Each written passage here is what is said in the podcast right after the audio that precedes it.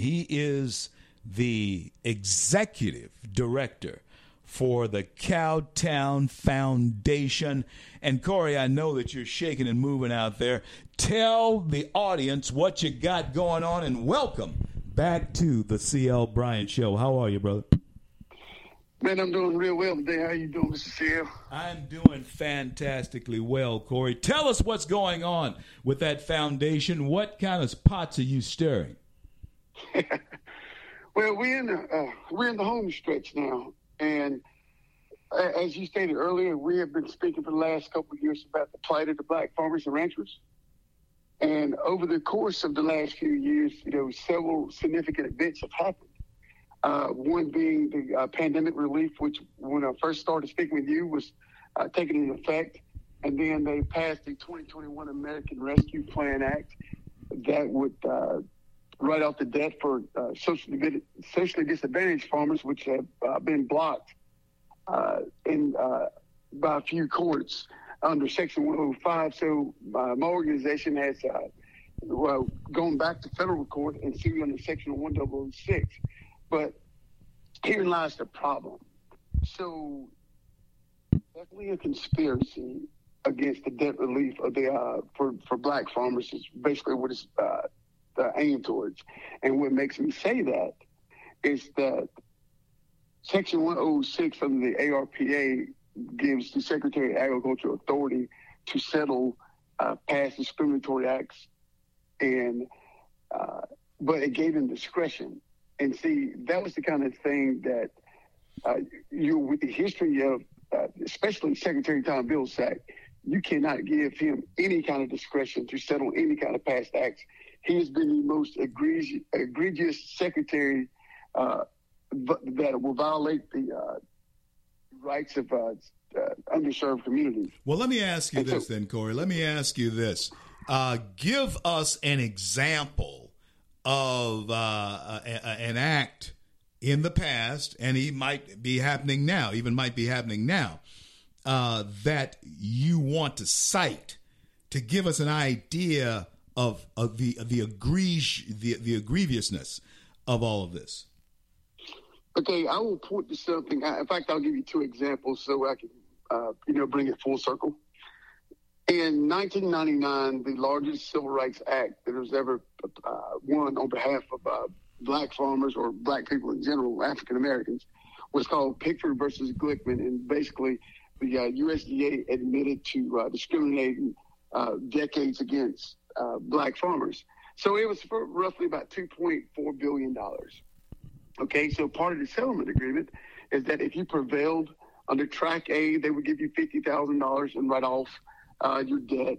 And then if you went through a little more strenuous, uh, a strenuous process, uh, you could get actual damages.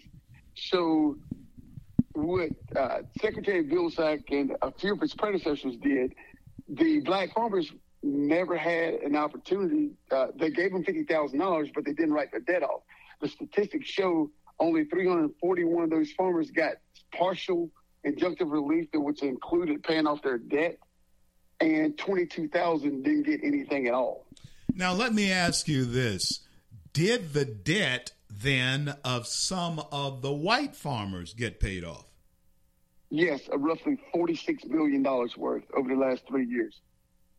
And see, the, the, the theme of this show is, is I'm trying to get to a point where we do heal the wounds of the past, but we stop the poisoning of our young people uh, for the future.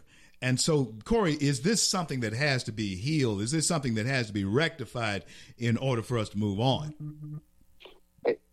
Well, when Congress has sought three times to uh, to give the release to the farmers of, of uh, admitted practices, and somehow the people at the top, every time they do this, somehow Tom Vilsack ends up in this position, even though he quit the first time in his first tenure, and he gets together with his cronies at the USDA, and they figure out a way uh, with the Department of Justice on how they're going to uh, skirt around with uh, congressional acts. Then that's a problem. But you know, when I'm keep when I keep getting punched in the mouth, we can go forward, but I'm going to get my lick into at some point in time.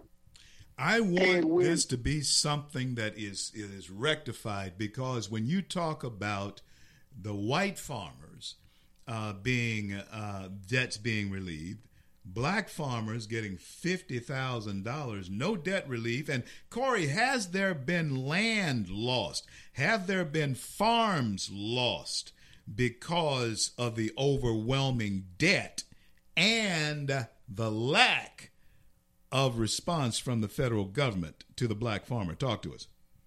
At, at the bottom of, uh, at the end of the day, that's what it's all about. Because what's happened is, is that if these farmers don't get paid off, they're going to let the dust settle over the next two years, and they're going to go back and they're going to take the land from these black farmers. Uh, the white farmers won't have a problem with it because they've they've received so much uh, pandemic relief and still receiving it. And the way the rules and the regulations are uh, established at the USDA, you can't even get pandemic relief until they write off the past debt. So you see what they have done. However, let me make this point.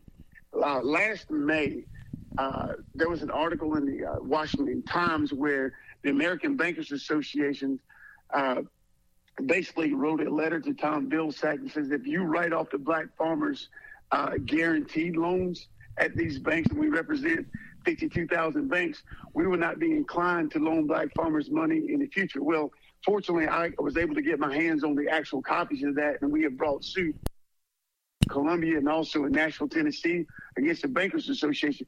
Uh, Secretary Vilsack is not able to pull this off by himself. He has to have help. And what he's doing is he's taking the powerful lobbyists like the American Bankers Association that has a great influence on the livelihoods of black farmers in particular with the, the, the banks being uh, with these loans, some of the loans are being at these, uh, the, the, the banks. And so he's trying to basically blame it on the banks on why he hasn't written those things off. No, it's all about uh, foreclosing on black land. Well, let's let's ask this question then okay, worst case scenario before we look at the best case scenario. Worst case scenario, what do they do with this land that is now foreclosed on? They will sell it to white farmers at a reduced rate. hmm This is why we're very interested, folks, in uh, you knowing what's going on here. Now you have all these people out in the street talking about this and that. Black lives matter. Black the black farmer matters, and and and and and this is where are you now in this particular process of pushing back, standing up against this?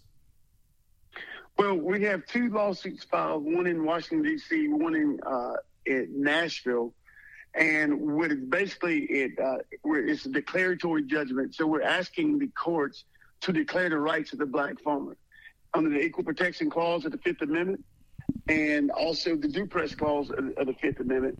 Uh, and so basically, if we can get the courts to declare the rights of the black farmers, then the uh, USDA can be uh, held accountable for what they're doing. And the courts, just like some of the courts in Texas, have been joining the USDA. And this all was by design uh, from the, uh, writing off the debt under the, uh, the, the CARES Act or the American Rescue Plan uh, under Section 105 will another court also has the uh, ability to make to remove the discretion from Vilsack uh, from writing off the debt under that section with Congress appropriate. What they didn't expect was somebody uh, like me who can interpret the law very well uh, that you know you still could, could give the debt relief that Congress uh, provided, and more so, which is you know, real ironic. If Tom Vilsack was serious, if Joe Biden was serious, they would have already written this uh, debt off. They waited 100 days to give the white farmers an opportunity to get a, a, a debt off the white the black farmers. And typically, when the pandemic uh, relief was provided, those farmers woke up seven days later with money in their account. Wow. So, wow. Uh, let me ask you this. Well, of course, we're going to give you whatever exposure we can here on this show, the largest talk platform in the nation, Red State Talk Radio. But I really would love for you to get more play on this, and I'm going to do what I can to uh, uh, see. But see, those bankers and the people that you're just described, they also control both both medias, both conservative and liberal media, because they advertise and the things that they own are advertised on those media. So, so it's hard to get your message out there because of who it is you're pushing against. Oh, without a doubt. But it gets even deeper. Other than the banks, if you look at the from the political fallout and what it, Sack is doing, he's uh, uh, he's clearing a political path uh, down in the state of Georgia because we all know those Senate seats because of the balance right now. You know, a seat here, a seat there swings the balance of power in the Senate. So what Vilsack did was take about seventy-five million dollars and distribute it, excuse me, to uh, black farm groups, not mine, but in the state of Georgia to buy their salads. Those those groups didn't even ask for the money. They didn't even apply for the money. And so if they would give them money, in, in turn, those groups are planning on loaning this money back to black farmers if they have 150% collateral. That's worse than what the USDA is doing to them.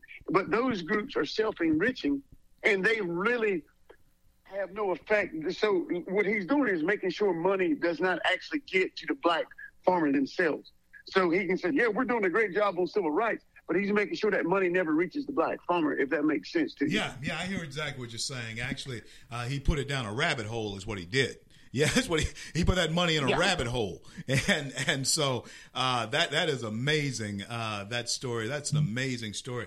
I want to uh, thank you so much for being on with me. Tell folks how they can help you. Tell folks how they can contact you, get your voice to where they are. Corey Lea, take it away. Tell everybody about it.